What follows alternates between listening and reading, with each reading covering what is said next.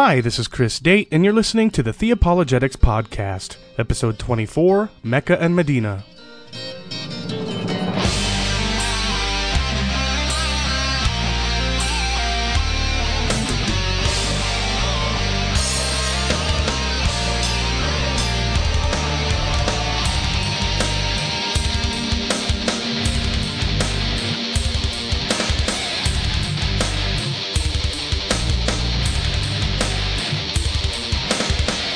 Today I'm interviewing Alan Shlemon from Stand to Reason to discuss Islam and reaching out to Muslims with the Christian faith.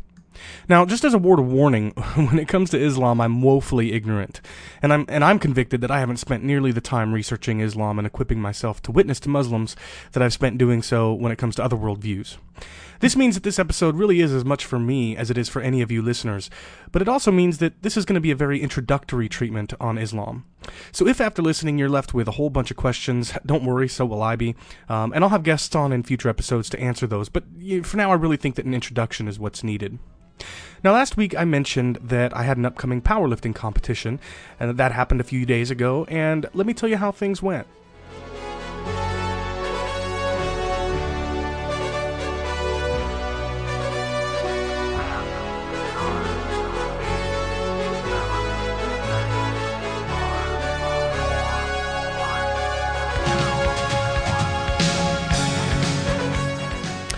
Although I didn't lift quite what I'd hoped to, I successfully lifted heavier in each of the three lifts than I did in my first competition back in June. My heaviest squat was 512 pounds, which is 22 pounds heavier than I've ever lifted before, even at the gym. and for reasons I won't go into now, it was actually my fourth squat, the second attempt at that weight, making it additionally difficult.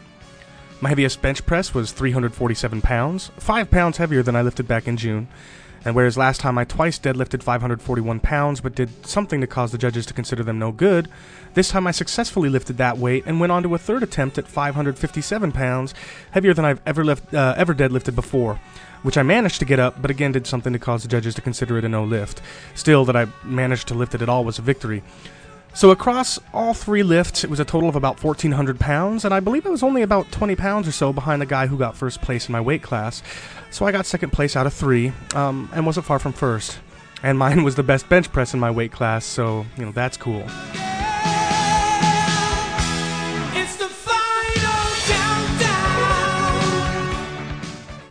Anyway, I'm very happy with how I did, and it's time to start training for the Washington State Championships in March, where I hope to compete in the next lighter weight class.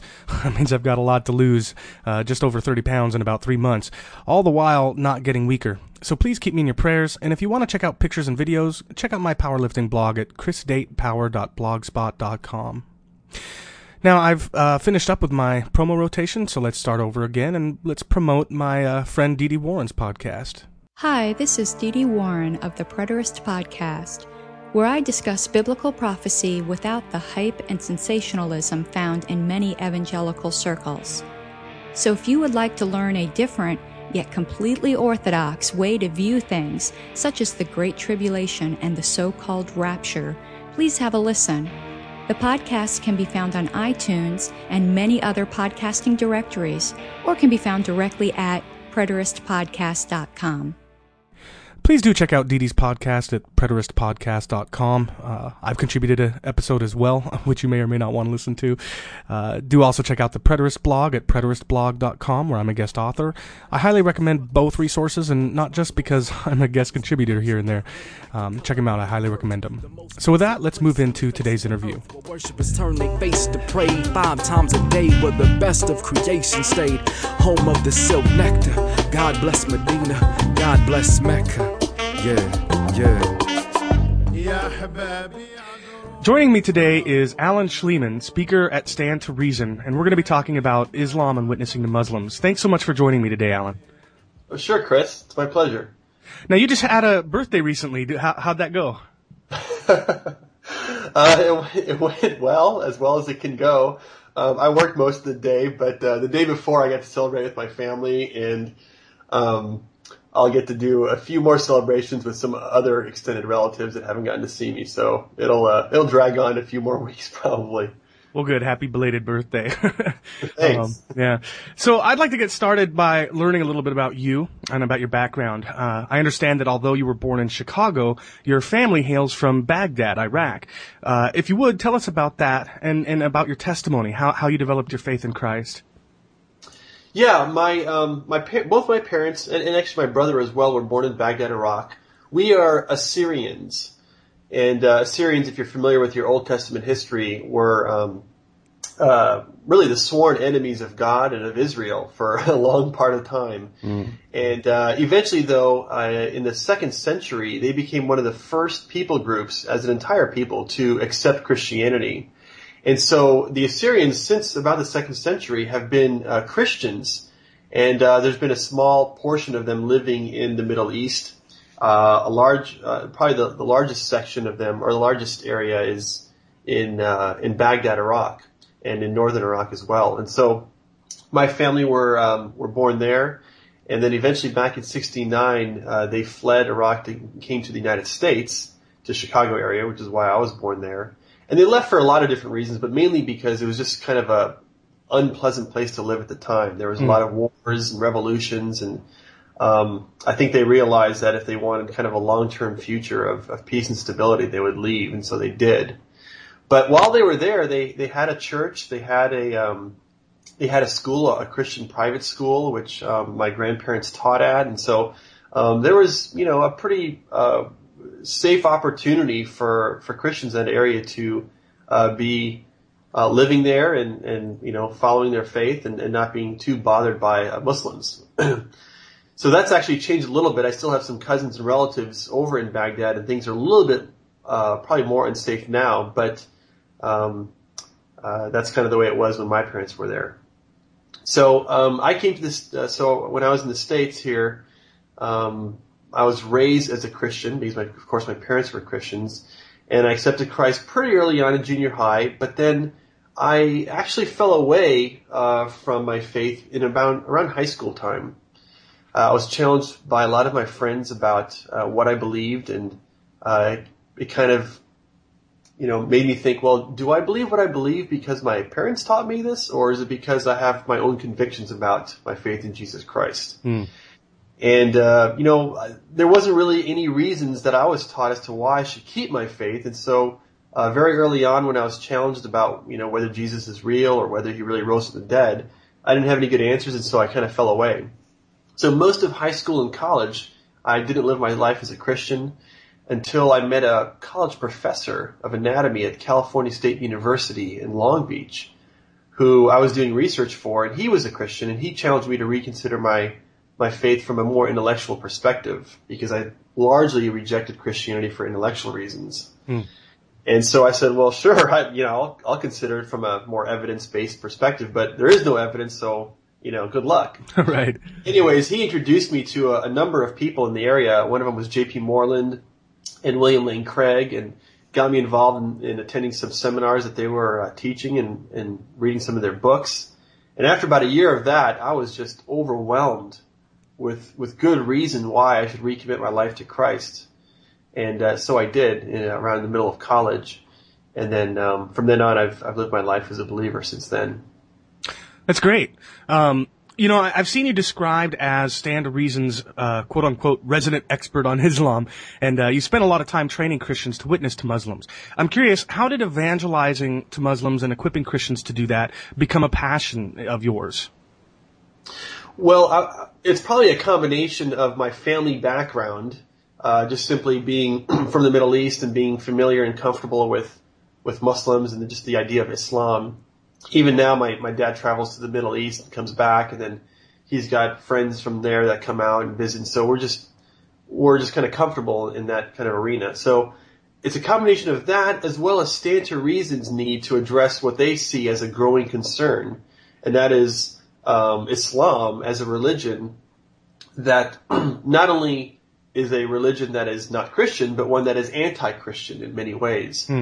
And so I think the combination of um, kind of my background and, and Stand to Reason saying, hey, look, we need somebody to be addressing this issue, it just seemed like the natural fit that it would be me who, who would do it. So I took on that role and, and of course, uh, enjoyed very much.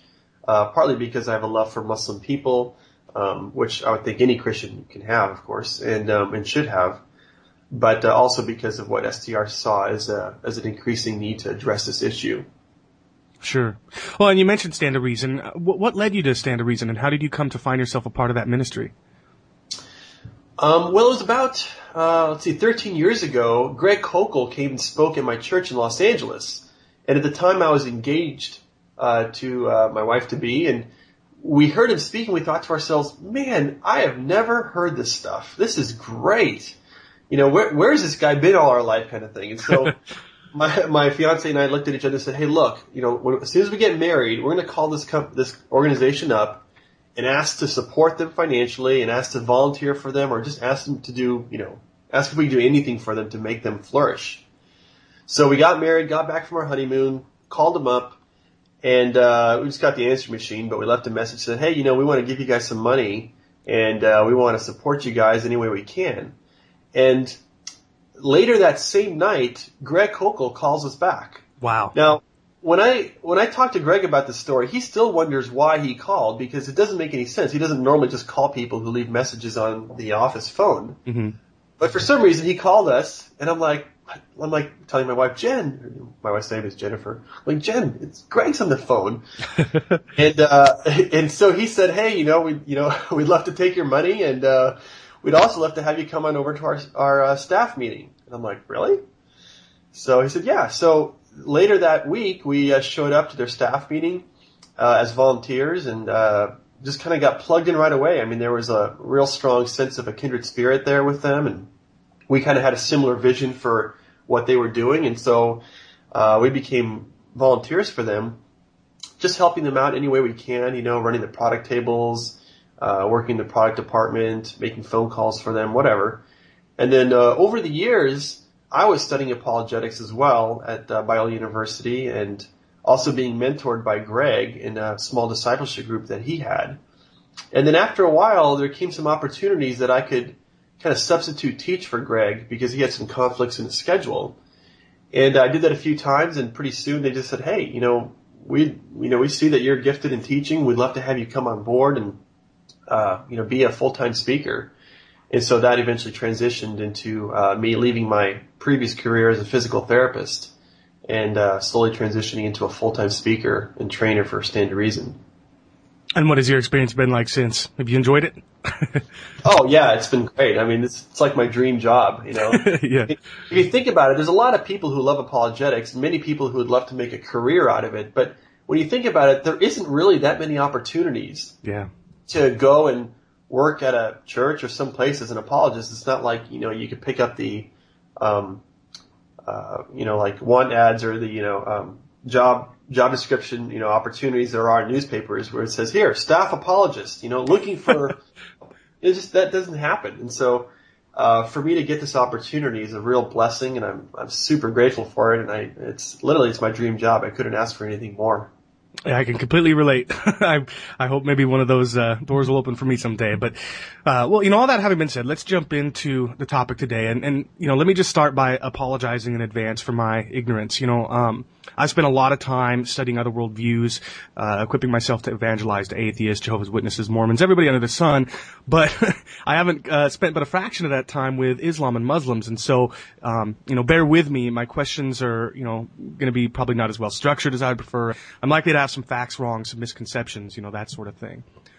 Um, That's a yeah. Well, you know, for, uh, for a lot of people, so that's understandable. Yeah, in fact, I was gonna I was gonna mention that I, I, don't think that I'm all that different from any Christians who are deep in apologetics, but for some reason neglect this this area. If I'm right about that, why do you think that is, and why do you think that it's important that more of us do take the time uh, and care to learn about Islam and equip ourselves to witness to Muslims? Well, um, you know what's interesting is I, I kind of was in the same boat. Um, you know, I had studied apologetics, but never really apologetics to Islam. And, you know, I, I was thinking about that as well. I, I think there's a degree to which, you know, some of the other areas like, you know, Jehovah's Witnesses or Mormons or Jews or Catholics, t- these people tend to be more similar to us culturally. And, you know, I mean, they're typically, they're more Americanized kinds of people. Hmm. Whereas Muslims tend to be different in, in, in many other cultural ways. uh, that these other people don't, and I think that might make us look at them and see them as more different uh, than some of these other people. Um, and so I don't know. I, it could just be that that's what it is. We see them; they they dress, you know, much more different than some of the other uh, religions do, and so we might just kind of see them as uh, more different, and for that reason, perceive them differently. I don't know. That that that'd be my perception Hmm. as to why we've kind of tended to not uh, consider them as uh, a people group to study as much. It also could just be that uh, it's never been a big deal, and ever, ever since like September 11th, um, people have been saying, "Well, whoa, you know, this Islam thing, these guys are serious. You know, is this really Islam? Is is terrorism a part of what they do? Is this something that we should be concerned about?" And I think with 9/11, there really seemed to be kind of a spark that um, began people kind of considering what Islam really is and what the Muslim people uh, want to do. Hmm. Um, I think oh, I think you asked also a second thing about so then why you said why should we then Yeah. Why, why do you think it's important that we change that trend? Um, well, it's probably several reasons. I mean, one of them is just simply that they are a rapidly expanding faith. I mean, um, more Muslims are, are, I mean, well, uh, first of all, there's about 1.5 billion Muslims, give or take a few hundred million, but still, we're talking about the second largest world religion. Hmm. So one in every five people on the planet is a Muslim. You know, that's a lot of Muslims. Yeah. And, it, and when you think about it uh, from a missions perspective, um, I'd say about you know if you just kind of take the death rate, the average death rate of, of people in the Middle East and different things like this, they would estimate that about 38,000 Muslims die every single day and enter eternity without Jesus. And so uh, a lot of missions groups say, hey, look, this is the largest unreached people group in the world. And so for that reason, just simply there's just a ton of Muslims out there in the world is one reason why we should we should be concerned about it. But related to that is the fact that it's a it's a massively expanding religion in the sense that uh, there are more mosques being built now in the United States and around the world. Uh, there's more Muslims being um, uh, being born, and not that, of course, you could be born a Muslim, but in the sense that there are more children being born to Muslim families, Hmm. and as a result, the vast majority of these people are being raised as Muslims and, and continuing in the Muslim faith. And so this this is going to have you know some serious consequences as to how the demographics of our world changes. Yeah. I think we've seen that most dramatically in um, in Europe, where a lot of these uh, countries like Spain and Germany and Italy uh, and France and, in and England are seeing birth rates of their native populations being rather small, and the birth rates of the Muslim populations within their countries being rather large. And as a result, we're seeing this massive shift in demographics with Muslims eventually uh, just gaining a lot more ground than the native populations in these European countries. And so um, I think with these demographic shifts, we're going to see a lot of questions being raised as, okay, so now what do we do? Uh, and how do we deal with a group of people who shares, or who I should say, don't share the same kinds of values that we do in democratic countries? Yeah. So, Makes- so that, that- that's one reason. Um, I think that's going to affect us in America partly because there's, they're going to be more present in our neighborhoods, and uh, they're very vocal people about religion. You know, they they're very passionate about their own faith, which I think is good in the sense that it gives us an opportunity to talk to them. But because of that, they're also very open and aggressive about what they believe and wanting to see other people um, uh, believe in Islam as well. And as I kind of alluded to earlier, they're sort of the anti-Christian religion in the sense that um, it's not just that they don't believe in the Trinity; they're anti-Trinitarian. You know, it's not that just they don't believe in the resurrection; they're anti-resurrection. You know, so they're the Quran, their their you know their most uh, their highest authority is is a very anti kind of Christian book in, in some senses. In other senses, yeah, they say, well, we're, we're friends with Christians, but in many other senses, they would say uh, that a lot of the Christian doctrines are are heretical. So um, they're they're very aggressive about that. So, anyways, those are just some of the reasons why I think we should care about them because they have Christianity in their sights, and uh, we should be prepared to deal with uh, some of their challenges. Yeah, that makes a lot of sense. Well, you know, one of the struggles I face as an interviewer, uh, largely ignorant of Islam, is knowing where to begin. And while I could take up hours and hours of your time asking all the questions that I'd like to ask, time being what it is, I think I'm just going to aim for a good, solid introduction. And so, with that in mind, maybe we could start with a little bit of history. Um, if you would, tell us about Muhammad and his claims, you know, the Quran, the origins and development of Islam, that kind of stuff. Yeah, well, Islam began in uh, the 7th century with Muhammad. Now, uh, it was around 610 AD when Muhammad was in a cave and uh, he was just there for some solitude. And according to Islamic tradition, the angel Gabriel appeared to him and then began to reveal to him the surahs or the chapters of the Quran. Now, uh, according to tradition, Muhammad was illiterate, and so it was kind of impressed upon him to have to sort of memorize um, these portions of the Quran that the angel Gabriel was re- revealing to him. Now, this went on for about 22 years. So from 610 AD till about 632 AD, Muhammad would receive these revelations from time to time. And uh, these were all the revelations that eventually uh, made up the Quran. Now he dies in 632, and with his death, there's kind of the closing of the canon, if you will. And so there's no more, uh, no more, excuse me, no more revelations that were being revealed to him or, or to anybody else. Hmm. Now, with Muhammad's death, three things, three major things happened in Islam. The first of which was there was a split in Islam between what would later become known as the Sunnis and the Shias. Now you, are probably familiar now, you know, with uh, modern uh, news events in the Middle East. You see the Sunnis and the Shias who are routinely, you know, blowing them, you know, blowing each other up and fighting mm-hmm. against another. In fact, probably more so than them trying to kill Americans or, or Westerners. And this Sunni Shia split really right after Muhammad's death over the question of who should succeed Muhammad. So there was a debate, you know, should the should the next uh, leader, the next Khalif, they call him, uh, be someone who is elected? Like, should the Muslim community elect the next leader to succeed Muhammad? And Sunnis say yes, we should elect the, the, person who should have succeeded Muhammad should be elected. Now, Shias believe, no, um, Muhammad was a divinely appointed prophet from Allah. And as a result, we can't just elect somebody. We have to kind of follow in, uh, you know, Allah's lead. And so in that sense, we should take somebody from Muhammad's bloodline. Now, that would have been a guy named Ali, who was a cousin and son-in-law of Muhammad. So as it turned out, uh, the people, the Sunnis, kind of went out on this question, and the next, the, the first successor to Muhammad, the first Khalif, was a uh, a friend and personal advisor of Muhammad named Abu Bakr. And the next uh, two or three people, uh, Umar and Uthman, were also elected. And then finally, the fourth successor to Muhammad was Ali, which was the, the person that the Shias have all along wanted to be the true successor. Mm. Now, Shias don't acknowledge those first three successors as legitimate. They only acknowledge uh, Muhammad, and then they say the next successor was really Ali, despite the fact there was three other um, successors right after Muhammad. And so the reason this is significant is because Muslims are very uh, concerned about the issue of authority.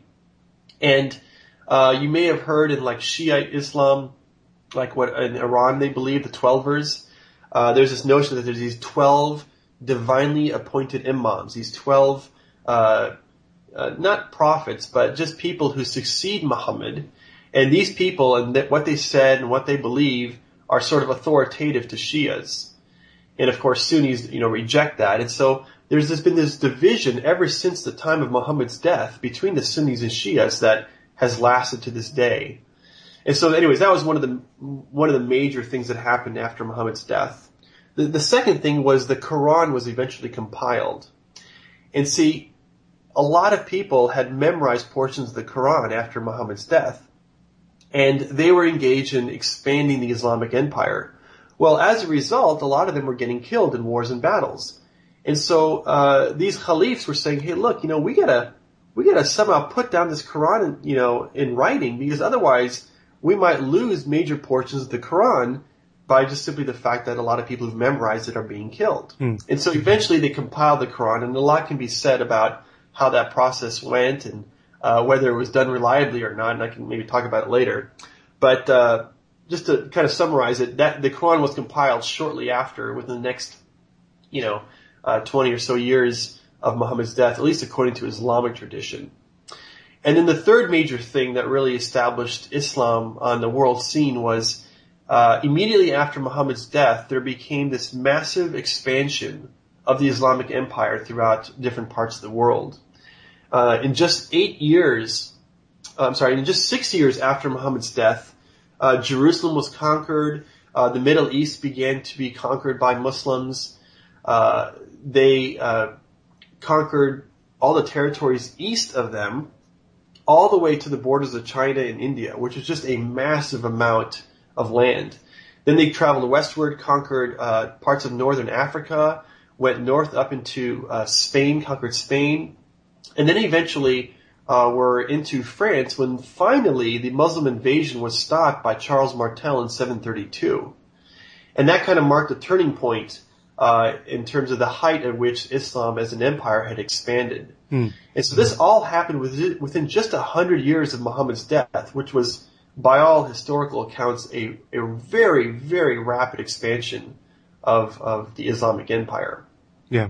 And so eventually those, those borders shifted a little bit. You know, obviously Spain and France were recaptured, uh, after many years, but, um, for the most part, that's the way Islam stands today, even in its borders. You know, we have Northern Africa, the Middle East, Saudi Arabia, uh, all, you know, most of that, those parts are still, uh, Muslim.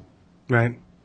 Uh, you know, one one question that I'm I'm curious about. I think it might play into your discussion of the Shias and the and the Sunnis. What is the Hadith, and and where does that go? Uh, how does that play into the difference between those two groups, or does it? Yeah, it does. Hadith literature is a is a vast amount of literature. It's I mean very very large compared to the size of the Quran. The Quran is really only the size of the New Testament. Actually, it's a little bit smaller than the New Testament. But Hadith literature is much more expansive, and what it is is it's everything that Muhammad said, did, or approved of. Although I wouldn't say everything that he did. It's just everything that was written down about what he did, said, or approved of is considered Hadith. And so um, there are literally massive volumes of these books that contain these little, uh, you know, some of them as short as one sentence, and some of them as long as you know entire chapters.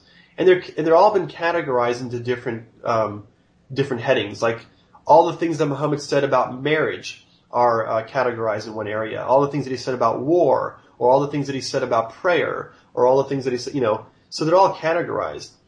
And they are not, hadith literature is not considered to be divine revelation, but it is extremely authoritative for everyday matters of faith and practice. And so where the Quran has broad principles, the hadith literature has real specific examples and applications of how to apply what the Quran uh, teaches. And a lot of Sharia law, which is Islamic law that is instituted in, in Islamic countries, is based on hadith literature. Now, for uh, you know, Sunnis have their own hadith literature, and again, this goes back to the issue of authority, right? You know, they, um, you know, the hadith literature, like for example, Bukhari, is uh, the most well-known um, hadith compiler in Sunni Islam. But most Shias reject Bukhari as a legitimate kind of compiler of of hadith literature. So there's differences between Sunni and Shia hadith literature, which again gets back down to the issue of authority. So, but that's what hadith is. I see. Okay. Well, okay. So with some of that historical information out of the way, uh, you know, I want to talk a little bit about doctrine. But before I do, you've written a book uh, or booklet designed to equip Christians to witness to Muslims, and it's called "The Ambassador's Guide to Islam." Tell us briefly about it um, and, and your goal in writing it. Well, yeah, that book has, uh, I would say, two halves. The first half is simply a tactic that will help to support whatever approach you take in sharing your faith with Muslims. And so, um, the, the tactic is based upon the idea that although Muslims believe the Bible is unreliable, the Quran teaches the opposite, and that is that it is reliable and it's a divine revelation of Allah. And the reason why this is helpful is because virtually every conversation you have with a Muslim boils down to the issue of authority. Again, as I mentioned, you know, you'll be talking to the Muslim and you want, you'll want to share what you believe to be the truth about Jesus Christ because you, recognize this is the central issue in Christianity.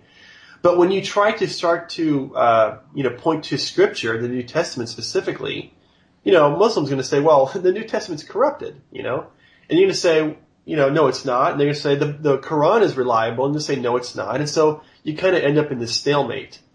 Well, this tactic, what it helps you do is to use their authority, the Quran, as leverage to make your case that the Bible is reliable.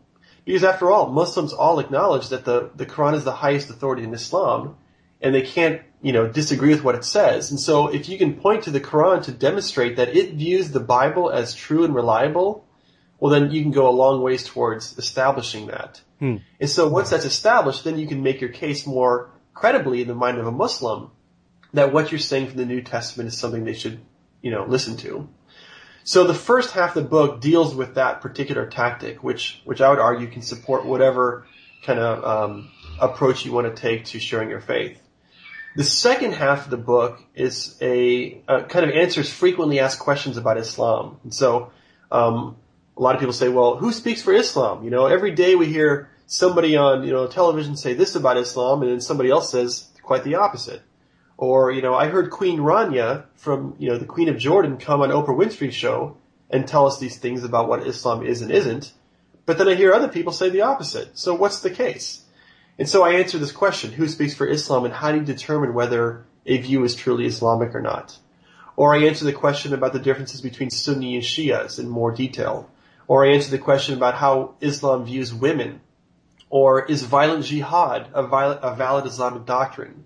So I just kind of answer all these frequently asked questions uh, to kind of lay some of the more foundational facts that everybody needs to know about Islam. I see. Yeah, the the tactic you mentioned really intrigues me, and I want to come back to that in a little bit. Um, but so that people can kind of get a better understanding of at least some of the few really core doctrinal differences between Islam and Christianity, maybe we could talk about a few of those. Um, you know, one of the things I sometimes hear claimed, uh, more than I'd prefer, is that uh, Muslims and Christians worship the same God. Uh, if that's not true, what are some of the differences between Islam and Christianity when it comes to the you know nature and character of God? Yeah, this this is a tough question, and you know Christians are divided on this issue. Uh, um, and, and, and kind of, I was surprised a little bit, but then when I start, when you start to go over the question and look at it in detail, it does get a little bit confusing. Um, my take is that uh, we do not worship the same God. Now, Muslims, well, depending on the Muslim you talk to, but most Muslims and most of the imams that I go to and speak to at the mosques here locally in Southern California, all will just say, no, we, we all worship the same God. Um, but there's many reasons why that I, I, don't think this is the case. One of them, the fact that there are some very dis, very dramatic differences between uh, Allah and uh, Yahweh that is you know depicted in the Bible. Uh, it's just so for so some some examples. Um, probably the most obvious one is that Allah is a strict unity. He's a Unitarian God, uh, whereas in Christianity we believe in a Trinitarian God a trinity. And so uh, this is probably one of the most found, foundational differences that exists between uh, you know Allah and Yahweh. You know, uh, the God in Christianity is uh, one God manifest or expressed in three persons. You know, Father, Son, and Holy Spirit. They don't have they don't they do not believe that at all. In fact, it is it is heresy. It is committing the most grievous sin in Islam to affirm that. So uh, certainly Muslims don't believe that. Um, Allah is also unknowable. Uh, whereas in the God of Christianity, we claim is very knowable. In fact, He's gone to great lengths to make Himself knowable right. uh, by becoming man in, in the person Jesus Christ. And uh, in Islam, I mean, it's you know, it may not be common amongst Muslims in general, but according to uh, Islamic theology, uh, Allah is unknowable, and it's not our goal to know God. Uh, in fact, Al-Ghazali, one of the most well-known theologians in the history of Islam, has said, you know, it is, you know, it's impossible for us to know God, and that is not our goal. Um, for that matter, uh, what they say is it's not our uh, it's not our job to relate or to know God. It's our job simply to obey God. Okay, so strict obedience is the only thing demanded from Allah. So again, that's another difference there. Um, uh, with the issue of, of transcendence, um, both Christians and Muslims believe that God is transcendent, meaning that He created the universe and the world, but is separate from His creation. Okay, whereas where um, pantheism, for example, would say that God and, and creation are, are one. Islam and Christianity say no, God and creation are separate beings. They are God is transcendent, transcends His creation. However, in Christianity, we say God is also immanent, meaning He uh, comes into creation. He He interferes in His created work, uh, either through miracles or, as most obviously expressed, in Jesus Christ by entering into uh, humanity there. And then um, Allah also would say that, or Islam would say that Allah, His divine word is the Quran, where we would say no, uh, God's divine word is Jesus. And so this is actually kind of interesting because they say that the corollary to Christ in Islam is not, um, or I should say that, sorry, the, um, you know, the, the, well, yeah, I, I, well, let me rephrase this. The, yeah, the corollary to Christ in Islam is the Quran.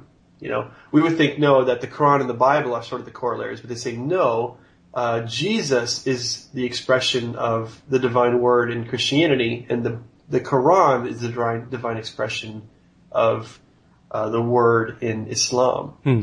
So again, v- very different things. But I think to, to me, perhaps the most simple way to demonstrate that Christians and Muslims don't worship the same God, besides just all the obvious differences between who Allah is and who Yahweh is, is that is to point out that Christians worship Jesus as God. Muslims don't. Muslims do not worship Jesus as God, so it's hard to say that we worship the same God. In fact, it is heresy. It's the sin of shirk, which I was alluding to earlier. It's the most grievous sin in Islam to worship Jesus as God.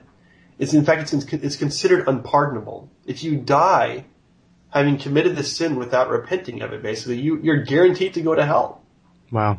So it's hard to imagine knowing this, that we could say that we worship the same God, when for us to worship Jesus as God is kind of the, the supreme uh, act of devotion, and in Islam, it's the complete opposite. It's the greatest heresy. Yeah.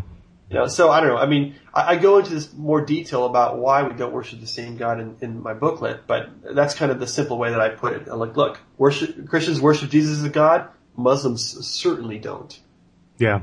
No, I, I would agree with you. I don't think that we worship the same God. And, you know, speaking of Jesus Christ, beyond just his nature, um, there are other ways in which Muslims and Christians disagree, you know, his, his role, his life, his ministry, his death, his resurrection, all that kind of stuff. Um, so can you talk about some of those ways in which Muslims and Christians, uh, disagree when it comes to Christ? Yeah, I can. Um, although I, would like to, if it's okay, to just to point out some interesting, um, not similarities, but in, in kind of the interesting view that uh, Muslims and, and, the Quran have of Jesus, because I think it's relevant to our discussion. Sure. Um, and then then I'll mention how it's different because uh, there's obvious differences, you know, in our view of Jesus. But Muslims, uh, you, you may have heard, may, many of your listeners have probably heard that they view Jesus as simply a prophet, and, and, that is true. They do view Jesus as a prophet. They don't accept him to be uh, the divine Son of God or God incarnate. However, although Muslims kind of have this lower view of Jesus than we do, the Quran turns out to have a very high view of Jesus. Hmm. In other words, if you were to compare Jesus and Muhammad based on what the Quran says, it, it almost comes out like Jesus is higher or more esteemed than Muhammad. And, and let me explain to you why. In the Quran, the Quran teaches that Jesus' birth was announced by angels. I mean, it was that significant that it had to be uh, announced ahead of time. Hmm.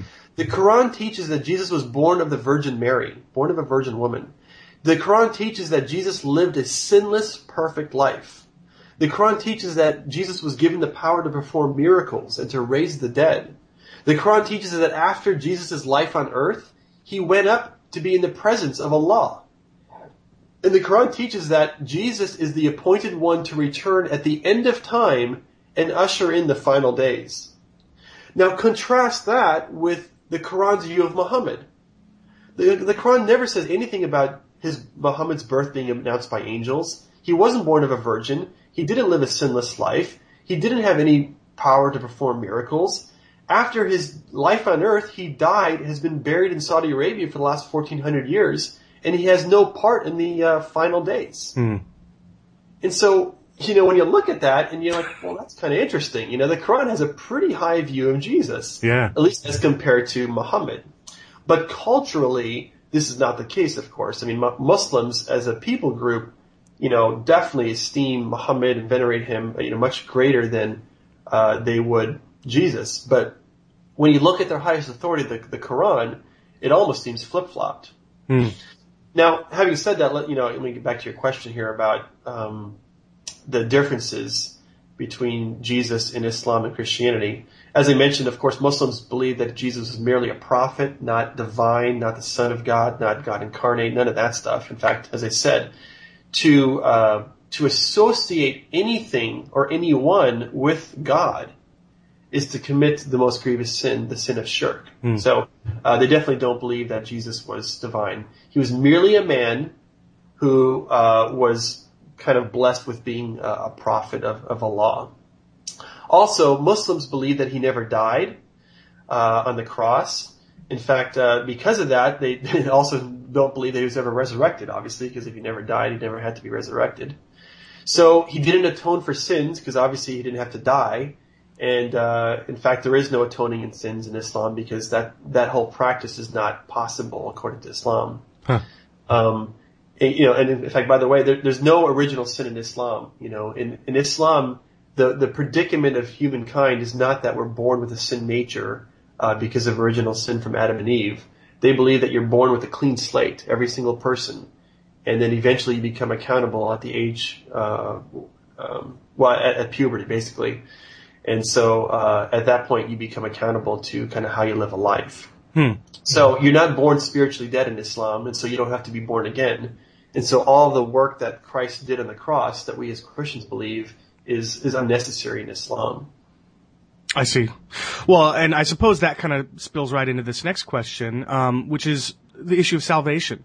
Uh, what is the biblical view of salvation? Uh, what it is that we're saved from, how it is that we're saved and what we're saved unto. Um, and in contrast, what's the view of salvation in Islam? Um, yeah, you, you want you want to know about the biblical view of salvation? Oh yeah. So Oh, yes. okay, yeah. Yeah, so, um, right, so as I alluded to, we're, um, as Christians, or not as Christians, uh, in Christianity, we teach that people are born with a sin nature, which we inherit from, um, Adam and Eve, uh, who committed original, you know, who, um, through their sin and the doctrine of original sin, we, we inherit that sin nature. And as a result, we're born spiritually dead. And that's why the Bible teaches that we have to be born again, which simply means that as a result of our um, actions and our sin nature, um, we are under judgment by a God who uh, who judges those people who commit moral crimes, which which we all have. And so God says, "Look, I'll, I'm going to offer you a pardon. You know, you're under judgment. You've committed moral crimes. You deserve punishment, uh, but I'll give you. I'll offer you a pardon here. I will have Jesus Christ die in your place." And uh, if you accept that uh, pardon, then you will be forgiven. You will not uh, have to pay the penalty uh, for the crimes that you have committed. And so that's that's why Jesus makes sense. That's why Jesus came to die for us because he he in essence um, uh, took the penalty that we deserved, and uh, it's through this transaction that we can be made righteous uh, in God's eyes.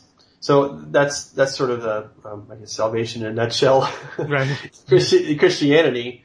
Um, in, in Islam, uh, as I as I mentioned, there is no original sin. You're not born with a sin nature, and so you don't have to be um, uh, reborn in a sense uh, in Islam.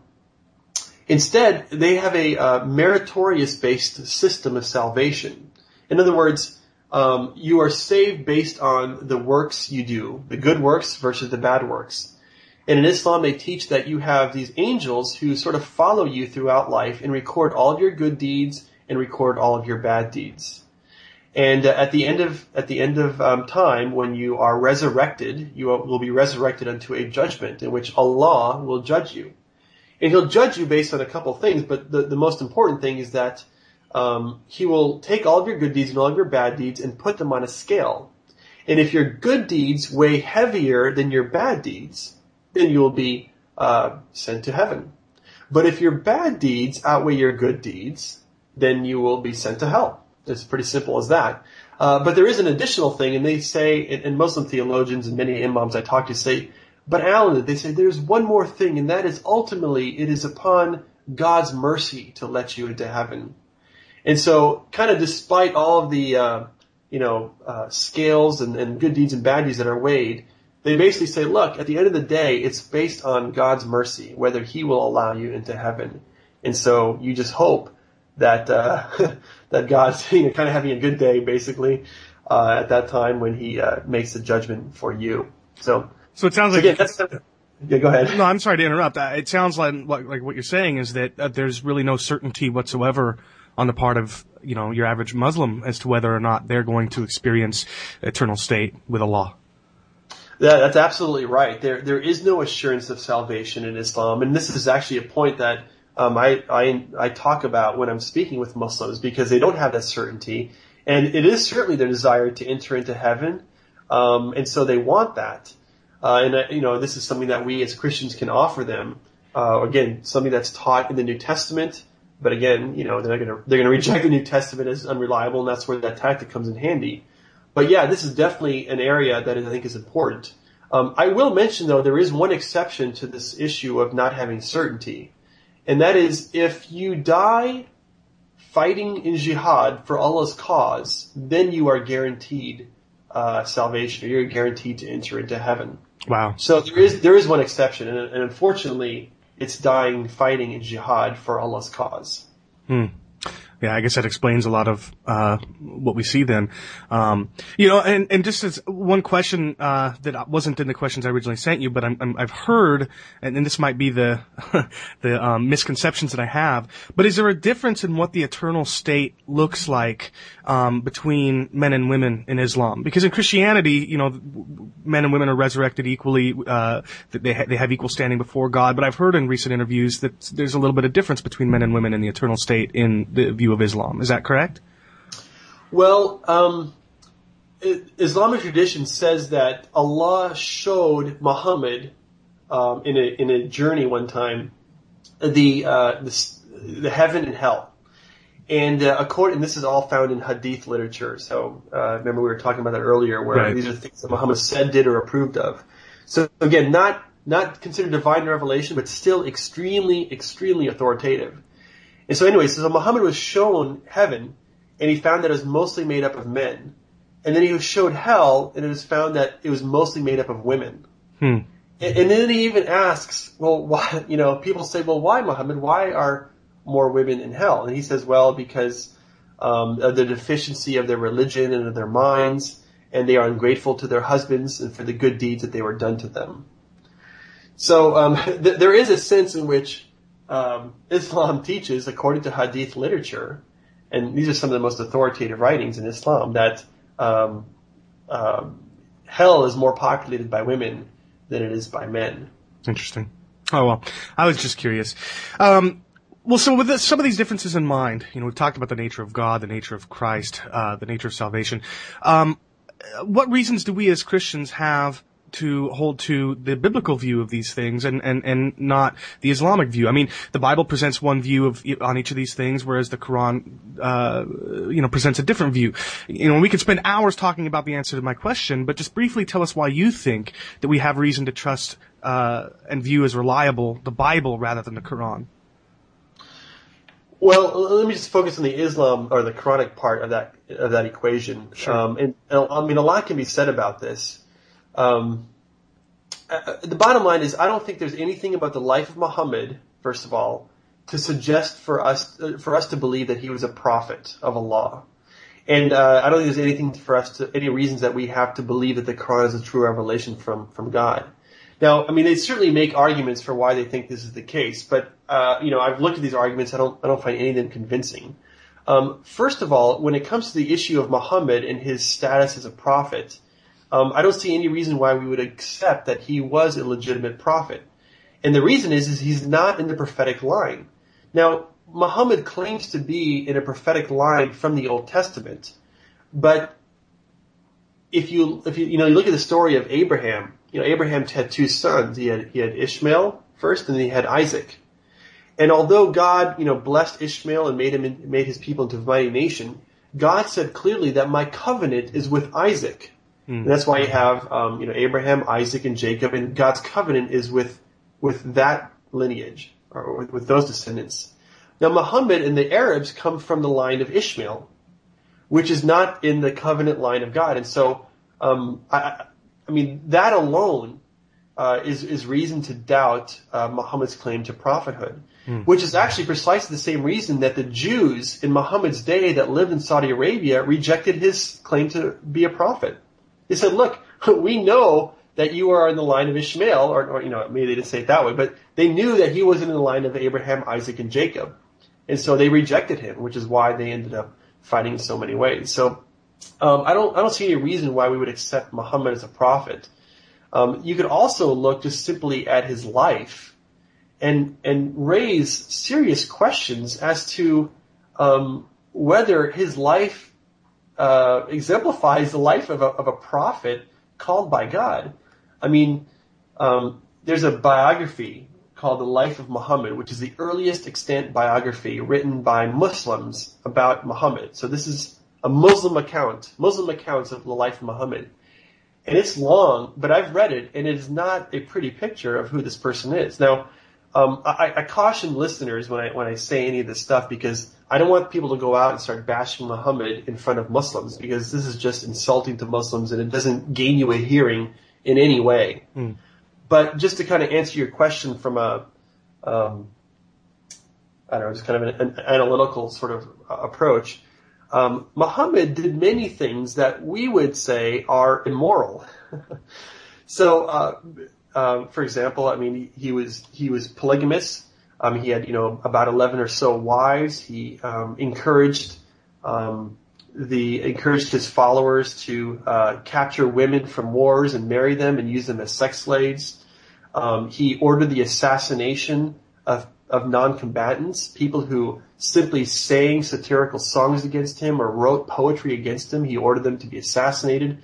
I mean, these are all things that are written in his biography, produced by Muslims as authoritative biography of their prophet. Wow. And you read this account and you just think, man, you know, this is this just seems to be something that doesn't ring uh, ring true of, of somebody who might be called by God uh, to serve and do his, his good purposes, at least not by uh, Yahweh.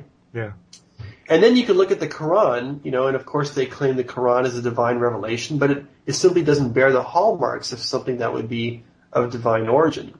Uh, for example, just as a historical uh, book, it's inaccurate in many ways. Uh, its accounts of Jesus are very different. In fact, the Quran uh, accidentally incorporates apocryphal gospel stories about Jesus and passes them off as divine, uh, divinely written.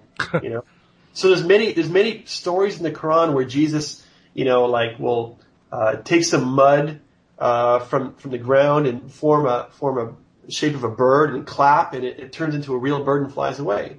Well, you, you hear this, but you you're like, well, where did this come from? And then until you start looking at the um, some of the apocryphal gospels, you start realizing that these are some from some of the apo- apocryphal gospels that were written written in the centuries after Christ was born, and that the um, I think this one actually the the thing about the bird turning into a real bird from clay is from the infancy Gospel of Thomas, which you know was written I think in the second or third century after Christ. So you, you see the Quran incorporating apocryphal literature, Jewish folklore, and uh, you know accidentally, and then passing it off as uh, divine, divinely written. Yeah. And then if you, I don't know if you've ever had a chance to read the Quran or if any of your listeners have, but um, it's a very difficult book to read. And I don't just mean like, like Revelation, you know, like the book of Revelation difficult. It's not written in any logical or chronological order. In fact, uh, scholars who are non-Christian, non-Muslim, who are just simply scholars are called Orientalists, who study the Quran, will say things like, every fifth sentence doesn't make sense. and the reason they say this is not because they're trying to be insulting. They actually care a lot about the Quran because this is their this is their career. They say this is because it is. It, you, you read four sentences and all of a sudden the fifth sentence jumps to some completely different subject, and then it jumps back, and then it, it's all over the place. Huh.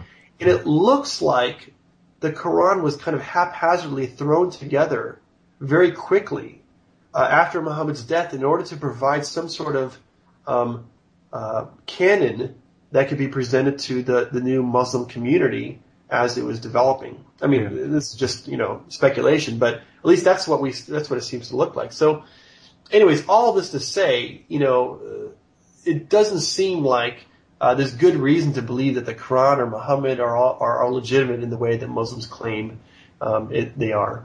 Yeah, yeah, I agree. Um, makes a lot of sense. Well, so let's go back to this tactic that you mentioned. Now that we've got some of the knowledge under our belt, um, you know, Greg Koukl has said that uh, that you can that you open your book with a specific strategy that you found to be most effective at getting Muslims to think about the real Jesus of history and not the false Jesus of Islam. And you mentioned briefly uh, a few questions ago that you actually uh, sort of utilize the Quran to point um, Muslims to the real Jesus. Can you can you tell us a little bit more about the strategy? Yeah. So the strategy is is kind of what I was saying earlier, and that is, I use the Quran uh, I, I, kind of enlist the Quran as an ally instead of an enemy and use it to substantiate the claim that the Bible is reliable and trustworthy. Now, uh, just to clarify for your listeners, it's not that, um, well, let me back up here. The Muslims believe there are four divine revelations. The Torah, which are the first five books of the Old Testament, the Psalms of David, the Gospel, and the Quran. Now, when I say the gospel, I don't mean the gospels, but that, in essence, what it amounts to. They actually believe it was one document revealed to Jesus. Hmm. Uh, now, the problem is that Muslims don't believe those first three divine revelations are um, reliable. They say they've been corrupted either by Jews or Christians, or that Jews and Christians allow them to be corrupted. They didn't. They didn't take enough care to preserve them, and so therefore, only those, only the fourth divine revelation, the the Quran, is considered reliable. So because of this belief, um, I say, well, look, uh, the Quran doesn't teach this. In fact, although Muslims believe this, the Quran teaches the opposite, that all four of those divine revelations are considered reliable. And if you just think about this logically, you know, um, the Quran routinely says that um, the Quran will be preserved and protected. Okay, it says, "Surely we uh, sent down the Quran in Surah 59." uh, we send down the Quran and surely we will guard it from corruption. Well, that raises an interesting question. If, if God could protect the Quran from corruption, why couldn't he do the same thing for his other three divine revelations? Right. Right? And so, um, and so this kind of uh, puts, um, God, or Allah, I should say, Uh, on the horns of this dilemma. It's like either he couldn't protect it, protect those other three divine revelations, which means that he is somehow inept or incapable, and mere mortals were able to kind of thwart his plan of preserving the those divine revelations. Or the, the alternative is that he wouldn't protect it, meaning he allowed it to become corrupted, but this raises other problems, and that is why would Allah command uh, Jews and Christians and Muslims to follow and believe in what the Bible says, which is what the Quran does say, by the way. So it makes God out to be, you know, uh, you know, borderline or if not actually immoral for commanding people to follow what he knows to be a corrupted book. Hmm. So anyway, so this, this presents a big dilemma for Muslims that I kind of lay out this dilemma in the book. But, but here's the overview of the argument that I use to make the case that the Bible is reliable according to what the Quran says. It, is, it contains two premises and one conclusion. Here it goes. The first premise is this. The Quran says the words of God cannot be changed or corrupted. And so, you know, Surah 634, Surah 6115, and Surah 1064 all say things like, you know, there's none that can alter the words of God. There are none that can change the words of Allah. Okay? So that's the first premise. The Quran says the words of God cannot be changed or corrupted. Second premise. The Quran says the Bible is the word of God. And I'll, I'll point out to some passages that say that. And so therefore the conclusion is, on the Quran's authority, the Bible could not have been changed or corrupted, as many Muslims claim. Hmm. Right? So if, if the words of God can't be changed, and the Bible is the word of God, then the, then the Bible has not been changed. This is the bottom line. Yeah. Um, and so, you know, uh, here, Surah 2, 136. This is an example of where the Quran says the Bible is the word of God. It says this, Say ye, in other words, you Muslims say this, we believe in Allah and the revelation given to us, the Quran, and to Abraham, Ishmael, Isaac, Jacob, and the tribes, and the revelation given to Moses and to Jesus, and that given to all the prophets from their Lord. We make no difference between one and another of them. So there you have the Quran clearly saying that we that, that Muslims are are to believe in the revelations given to Abraham, given to uh, Moses, given to Jesus, and then it kind of restates another thing. It says, "Look, we make no difference between those." Yeah. So again, this is just one, but there's many passages in the Quran that affirm this, that the the gospel is reliable, that the Torah is reliable, that the that David's Psalms are reliable, and so you know these are this is clearly taught in uh, the Quran. And so again, once you can establish this point, you can kind of move on with, with the tasks that you are, um, you know, involved in, which is trying to show, uh, the, you know, present the gospel from the New Testament or talk about Jesus or, or whatever approach you want to use. This tactic of uh, substantiating the reliability of the Bible from the Quran will, will help you to do that. Yeah, it, so- it sounds really powerful. In fact, it, it's it's almost um, I guess surprising, you know, to somebody not familiar with Islam that it would have this to say about the Bible. But I, I guess the question I have for you is, how do Muslim apologists respond to this argument? Because uh, I guess my concern is, while I might be able to use the Quran to point the average Muslim, uh, if that's an appropriate phrase, to the Bible as an authority, it would seem to me that more knowledgeable, seasoned Muslim apologists have got to have a response. Do they? Um, well, yeah, yes and no. I mean, um, first of all, just the Muslim on the street, most of the ones, in fact, I don't think I've ever ran into anyone who's who's kind of responded to this with any sort of knowledge. Most of them are puzzled by it or surprised by it. And the, the testimonies that I've heard from people who've who've bought my book and then used it have said, yeah, it works exactly like you predict in the sense that you know most Muslims don't know what to do with this because um, it is a uh, it's taught in the Quran. This is their highest authority. Now, some scholars just simply concede the point and say, yeah, you know, you have a good point. It is considered reliable. But then that, that presents them with other contradictions. Now, I haven't, I haven't personally talked to those people because usually the ones I talk to aren't prepared for this. But, um, I've, I've read some people who, who simply concede the point. What's interesting to recognize is that up until the 10th century, um, I don't know of any Muslim scholar that doubted the Bible's reliability. Hmm. So from the time of Muhammad, and indeed, by the way, in the book, in the book, I make the case that Muhammad even accepted the reliability of the Bible. Um, and I think it's pretty clearly, clearly taught there. But up until the 10th century, so from this, from the 7th century to the 10th century, you don't see any Muslim writing about this corruption that is so frequently talked about today. Now, this is something that dawned on me actually just a couple of days ago. Um, I was thinking to myself, well, what happened around the 10th and 11th centuries that all of a sudden now people started doubting uh, the reliability of the Bible?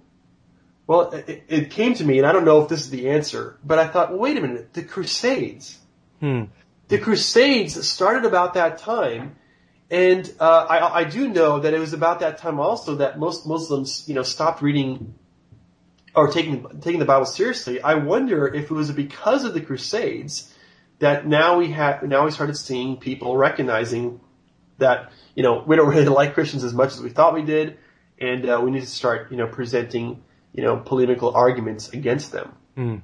And so my suspicion, and again this is just something that came to me the other day, is that that might have something to do with it. But what's interesting to recognize is that there was, you know, there was nothing in the Quran that made it that led them to believe that the Bible is corrupt, which is why for hundreds and hundreds of years they never said anything about it. Yeah. So, um, anyways, I've actually pointed out a couple of scholars in my book that actually can see the point and say, you know what, it doesn't make any sense to suggest the Bible is corrupted. You know, one Muslim scholar said, you know, what what religious people's lot in life is so miserable that they would shred up their own holy scriptures. You know, why would they do that? You know, another Muslim scholar said, it doesn't make any sense to suggest that the Bible is corrupted because how could it be with all these manuscripts everywhere, you know, around, you know, the known world at the time or whatever, um, would have been able to corrupt their scriptures identically, you know? So if some Christians in Saudi Arabia corrupted the scriptures and some in, uh, Turkey and some in Italy and some, you know, how would they all know how to corrupt the scriptures in, uh, all in the same way? And how did the Jews and Christians all agree on it as well? Because there's parts of the Old Testament that are corrupted and New Testament. So the idea doesn't make sense even to many Muslim scholars. Yeah. So I, again, I, I think this is a powerful, a powerful tactic to use, and I've seen it work, you know, time and time again. It sounds like it. Uh, you know, I'm definitely going to try and uh, implement this as, as I, you know, meet Muslim uh, neighbors and friends and stuff. But, uh, you know, as we begin to wrap this up, I guess to complement this strategy, could you give us some more, I guess, uh, you know, real, I don't know how to put this, some, some do's and don'ts, so to speak, that as, that, so that as ambassadors for Christ, we could tear down obstacles rather than build them, uh, you know, become obstacles ourselves. I'm talking things like, you know, cultural issues, um, anything like that. Can you, can you give us some of those do's and don'ts? Yeah. Uh, and before I do, let me just kind of mention the, the broad principle that you want to follow, and that's the one that you just alluded to, which is remember that you are an ambassador for Christ, which means whatever you say, whatever you do, however you come across to your Muslim friends or neighbors, or, or family members if you have them in your family, um, is ultimately going to reflect upon the name of Jesus Christ. So uh, keep that in mind. As an ambassador, you have to have knowledge and wisdom, but also character. And by character, what we mean at Stand to Reason is uh, you want the manner in which you communicate to be warm, friendly, kind, and gracious. Mm. Okay. And so uh, you don't want to be condescending. You don't want to be, make people feel stupid. You don't want to insult them. And so, anyways, having said that, just consider that as the broad principle. Right. Remember that Muslims are not the enemy. Okay. Uh, the Bible teaches there are enemies in this world, uh, but the one enemy we're, we're supposed to be concerned about is Satan. Uh, Muslim people, in fact, all peoples are not our enemies, and I think too often we see Muslims as like, oh, they're the enemy, you know, they're the terrorists. And for the most part, the Muslim you meet is not going to be a terrorist in, in all likelihood. they're not going to be the one guy who's out here, you know, planning some scheme. Uh, I'm not saying there aren't Muslims that are, that are, um, I'm not saying there are no Muslims that are terrorists. Obviously there are. But the fact is they are a, uh, a small percentage of Muslims worldwide. In fact, um, I think some estimates put nominal Muslims at about 70% of the world's Muslims. So mm. 70% of Muslims being nominal is a large number. Now the flip side is, well, that means there's a lot of Muslims that are, that are very serious about their faith. And yes, that's true. I grant that. But it doesn't matter. I think even for, you know, radical Muslims, they are not the enemy, uh, at least in terms of our concerns as Christians. Um, our concern as Christians should not be to be involved in sort of uh, the government's role in trying to secure our borders per se, but it's to reach out with the tr- with truth and grace and love towards Muslims. Yeah. So having said that, um, I think one of the things kind of right off the bat to avoid doing is don't insult them. Now people say, well, well, I wouldn't insult them. I don't call them a loser or anything like that. Well, they don't realize it, but when you call Muhammad um, uh, a child molester or a pervert, or you say the Quran is from hell, these are things that are insulting. Now, now, they might be true. They might not. I'm not. I'm not debating that at this point. I'm just simply saying, look, when you come across and say these kinds of things, that's insulting. Yeah. And so for them to, for you to then expect them to have a hearing uh, from you about your Savior Jesus Christ, it, it's going to be really difficult because you're going to you're going to build up walls when you are you are rude and offensive about Muhammad or the Quran. Now, I'm not saying you say nice things about him. But I'm just saying avoid saying kind of obnoxious things that are just outright insulting to Muslims because you know they, they're a very they are a very shame and honor based kind of culture. Yeah, and we are a very kind of guilt innocent sort of driven culture. They are a very shame and honor kind of culture, and so uh, if you shame um, another Muslim or you shame a, you shame Muhammad, then this is going to be very insulting to them. Yeah. Another thing that I think you can do though to kind of um, open the doors and, and, lower defenses is to just learn some basic Arabic terms. You know, even the average American Muslim knows, you know, um, terms that are in Arabic even if they don't know Arabic fluently. So, for example, a lot of times I'll, I'll use the term Injil, which is the, the word for the New Testament in, uh, in the Quran. And I'll say, hey, can I just show you something from the Injil, or can I, you know, point you to this passage in the Injil? And so I, you know, just things like that. Or um, Isa is the word for, for Jesus in the uh, in the uh, Quran. or sometimes it's just like a greeting. I say salam alaikum, which is just a way to say, hey, peace be upon you when you when you first meet a Muslim or something. Hmm. And you know, Muslims are surprised by this because they're not, not expecting an American to say something Arabic in Arabic or to be familiar with their kind of cultural ways. And this is just a way to kind of cross over that cultural boundary that uh, kind of exists. Yeah.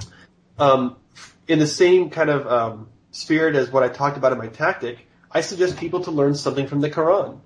Um, I think this also goes a long way. I mean, if you if you cite that you have knowledge about the Quran and you demonstrate that by your conversation with them, I mean, this is really powerful. They will listen to you. One of the advantages of the tactic that I was talking about is um, if you start pointing people to the Quran, uh, they won't be as intimidated as that as if you s- just simply jump right into the New Testament because right. they have a very cultural bias against the New Testament and the Bible. And then and some of them don't want to read it. Some are afraid they're going to open it and read something heretical, like um, you know something about Jesus or you know being the Son of God or something like that. So it's kind of safe to begin by you know citing things that you know about the Quran or talking about that. And then as you kind of build credibility and your relationship grows, you can move towards the, the New Testament. Okay? Yeah. Yeah, so don't don't misunderstand that I'm I'm saying anything like, oh well, just stay in the Quran. We're all about the Quran. I'm not. I mean, I don't. I'm just simply saying as a as a bridge. And if you look at, you know, Jesus and you look at the Apostle Paul, uh, these guys routinely would would cite, you know, political figures or political writings or writings about Zeus and other kind of deities, and then begin with those, and then shift over and, and claim uh, make claims about Jesus Christ, you know.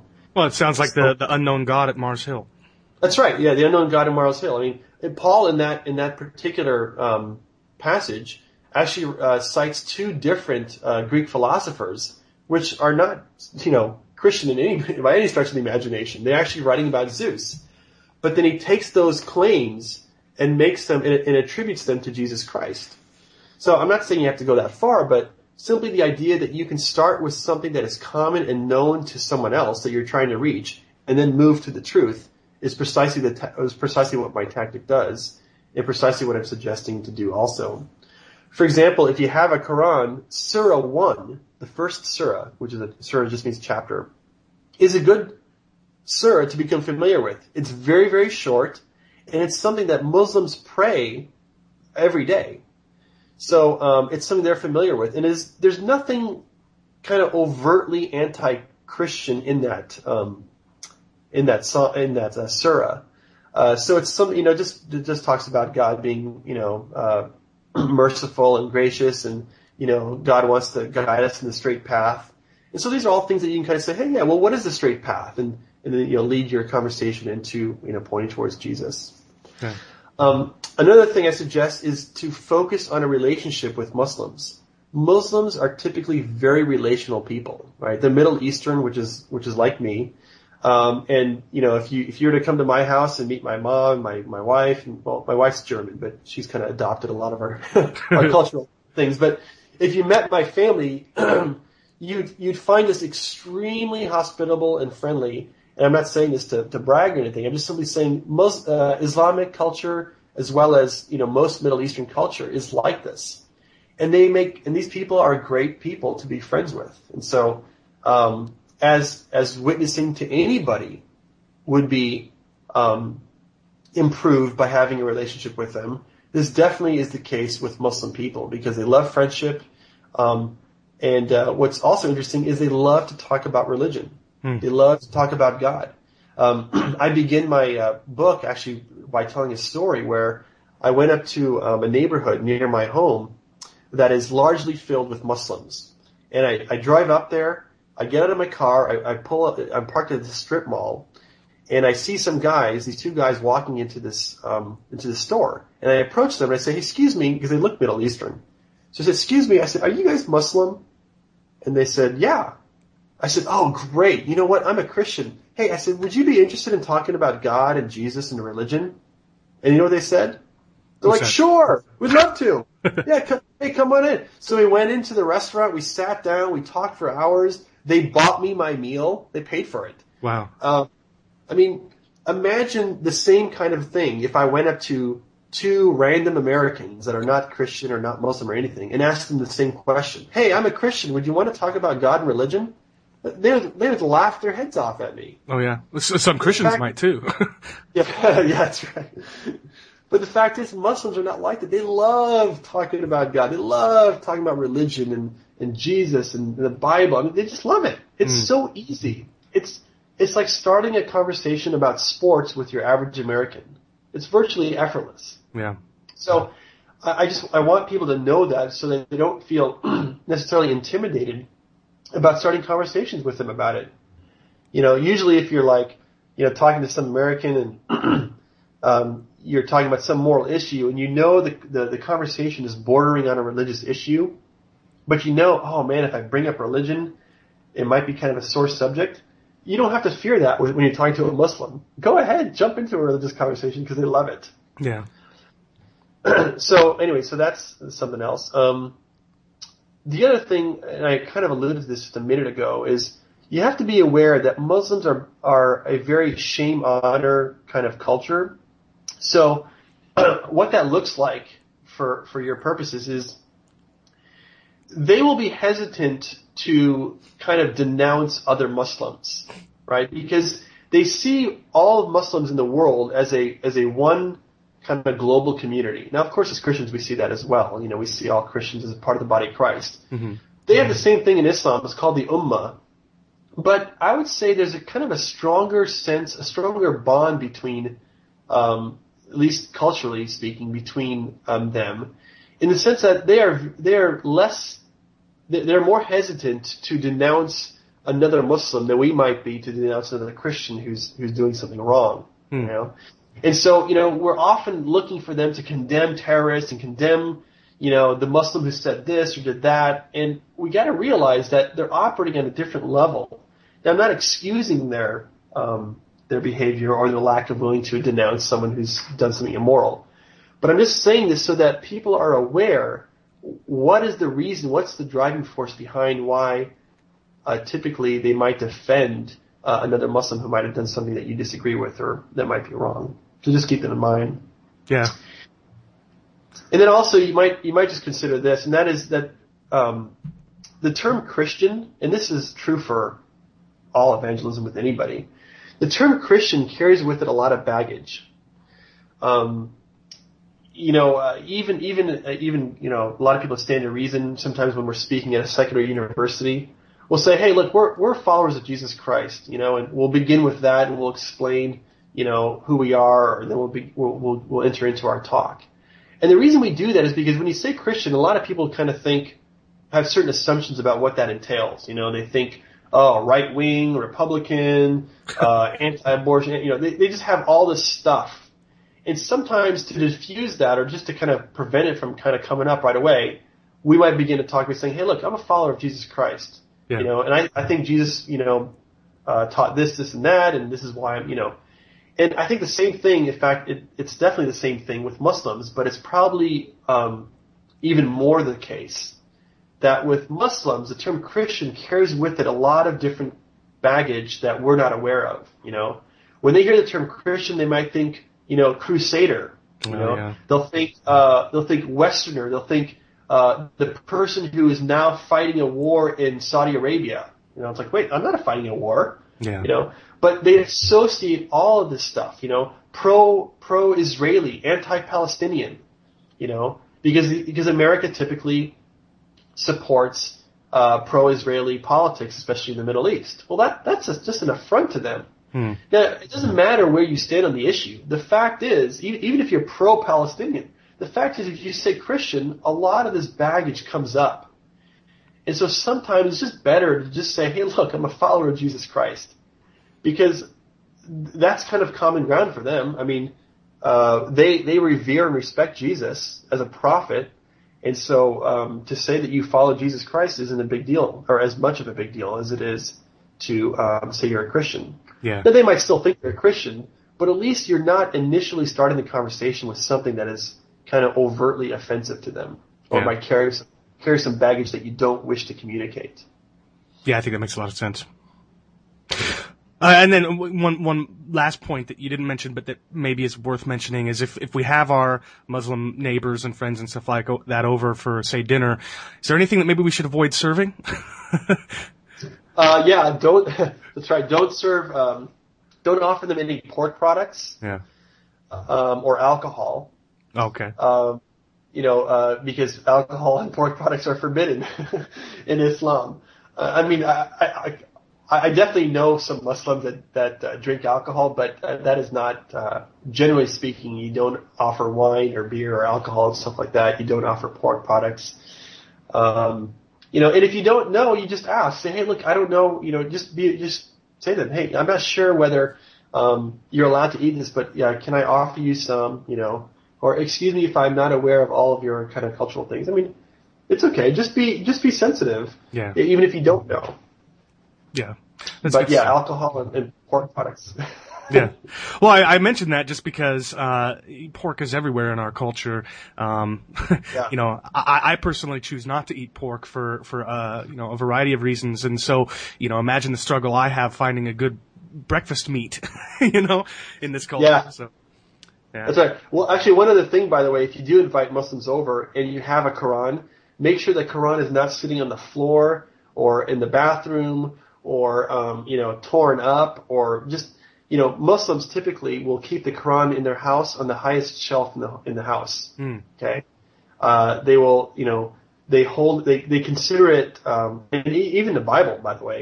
You know they see Bibles you know kind of thrown on the floor as we you know Christians kind of treat Bibles as textbooks Yeah. um, they don't they don't do the same kinds of things with the Quran.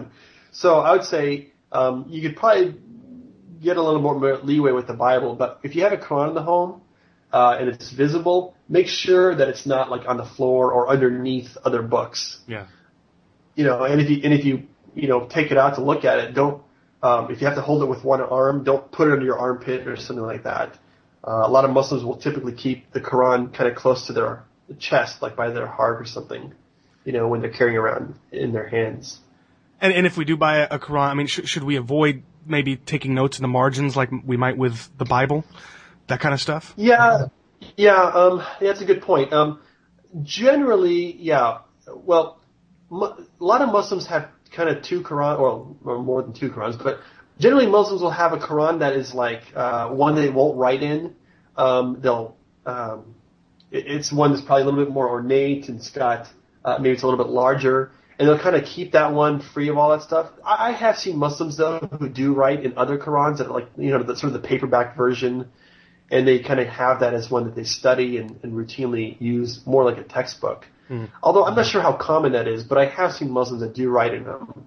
But generally, I would say, um, uh, you know, I don't know. I don't know if I can give you a, a good rule on that. I, I typically avoid it. Yeah. Um, I usually have all my notes somewhere else. I don't write in my Qurans personally. Yeah. No, I I have, I have about five or six of them, and I don't think I have any writing in any of them. Right. Well, you know, the gospel's So- already offense, and and I like to try to avoid adding offense. You know, um, which I would fear that writing in my Quran might do. You know, if, also. Uh, which goes to some of the other points that you mentioned as well, like not not offending, um, you know, Muhammad and stuff like that. Um, well, so this has all been really great. Um, you know, believe me, I wish I could have you on for a lot more time. Um, already, I think we've gone longer than uh, many of my episodes, and that's okay. But as we close, what sort of parting message would you have for me and my Christian listeners? And then also, in the event any Muslims are listening, what would you like to say to them?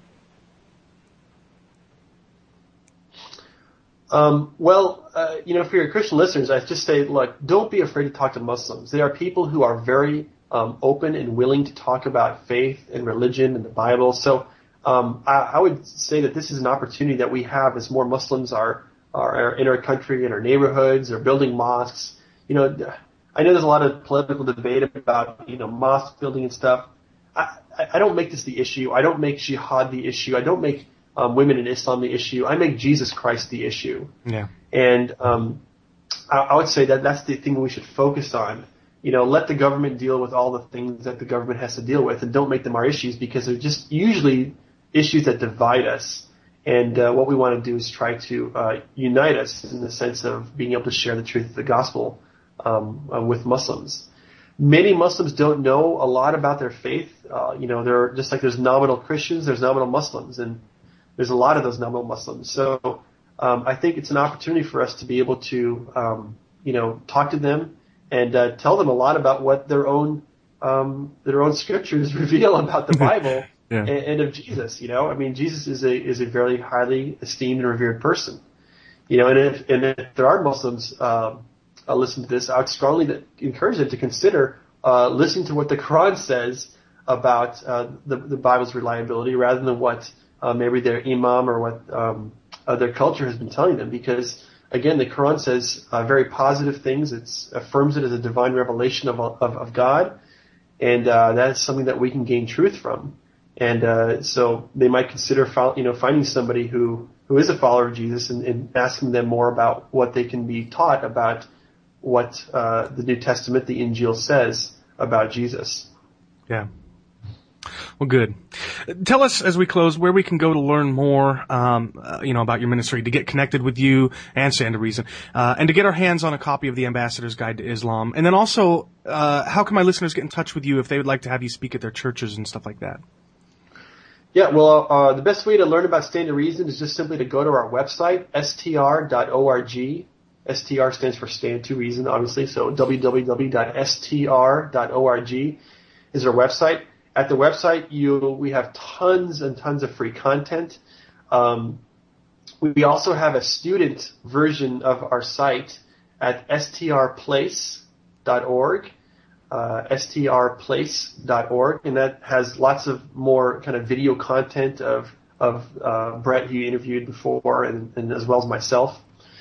Um, so both of those websites have a lot of stuff, a lot of free stuff that you can learn about in terms of what we teach at Stand to Reason. Um, you can buy a copy of, of the Ambassador's Guide to Islam, which I wrote, uh, at our website. You can also call us and order it as well. The number is 562-595-7333. And then um, if you're interested in having uh, me speak at your church or your conference or your school or whatever, um, you can just simply contact our office uh, at the number I just mentioned and ask for Amy Hall, Amy Hall, or you can e- email Amy at amy, A-M-Y, at str.org and just tell her, say, hey, you know, I, I heard Alan um, and would like him to come speak on Islam. And uh, I speak on Islam in all different sorts of settings, but in all different all different sorts of time frames as well. So if you just uh, only have time for a 30 minute talk, or if you want to do you know four weeks, yeah. I can adapt uh, you know the content to any time frame. So you know most most of the talks I do are about 40 minutes to an hour. Um, but I can do it as little as 30 minutes, and so I can do it in two hours, or if you want to go for a couple of weeks and really get it in depth, then we can do that as well. Great. Well, I want to thank you so much for taking the time to talk with us. Uh, I'm sure that uh, my listeners got a lot out of it. I know that I did. Um, so just thank you so much. I appreciate your time. Yeah, thanks, Chris. Uh, it was a lot of fun talking to you.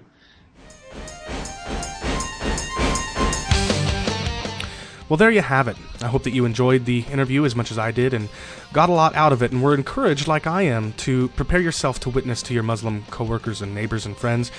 Alan may join me in the future to dive a little bit more deeply into some of these issues.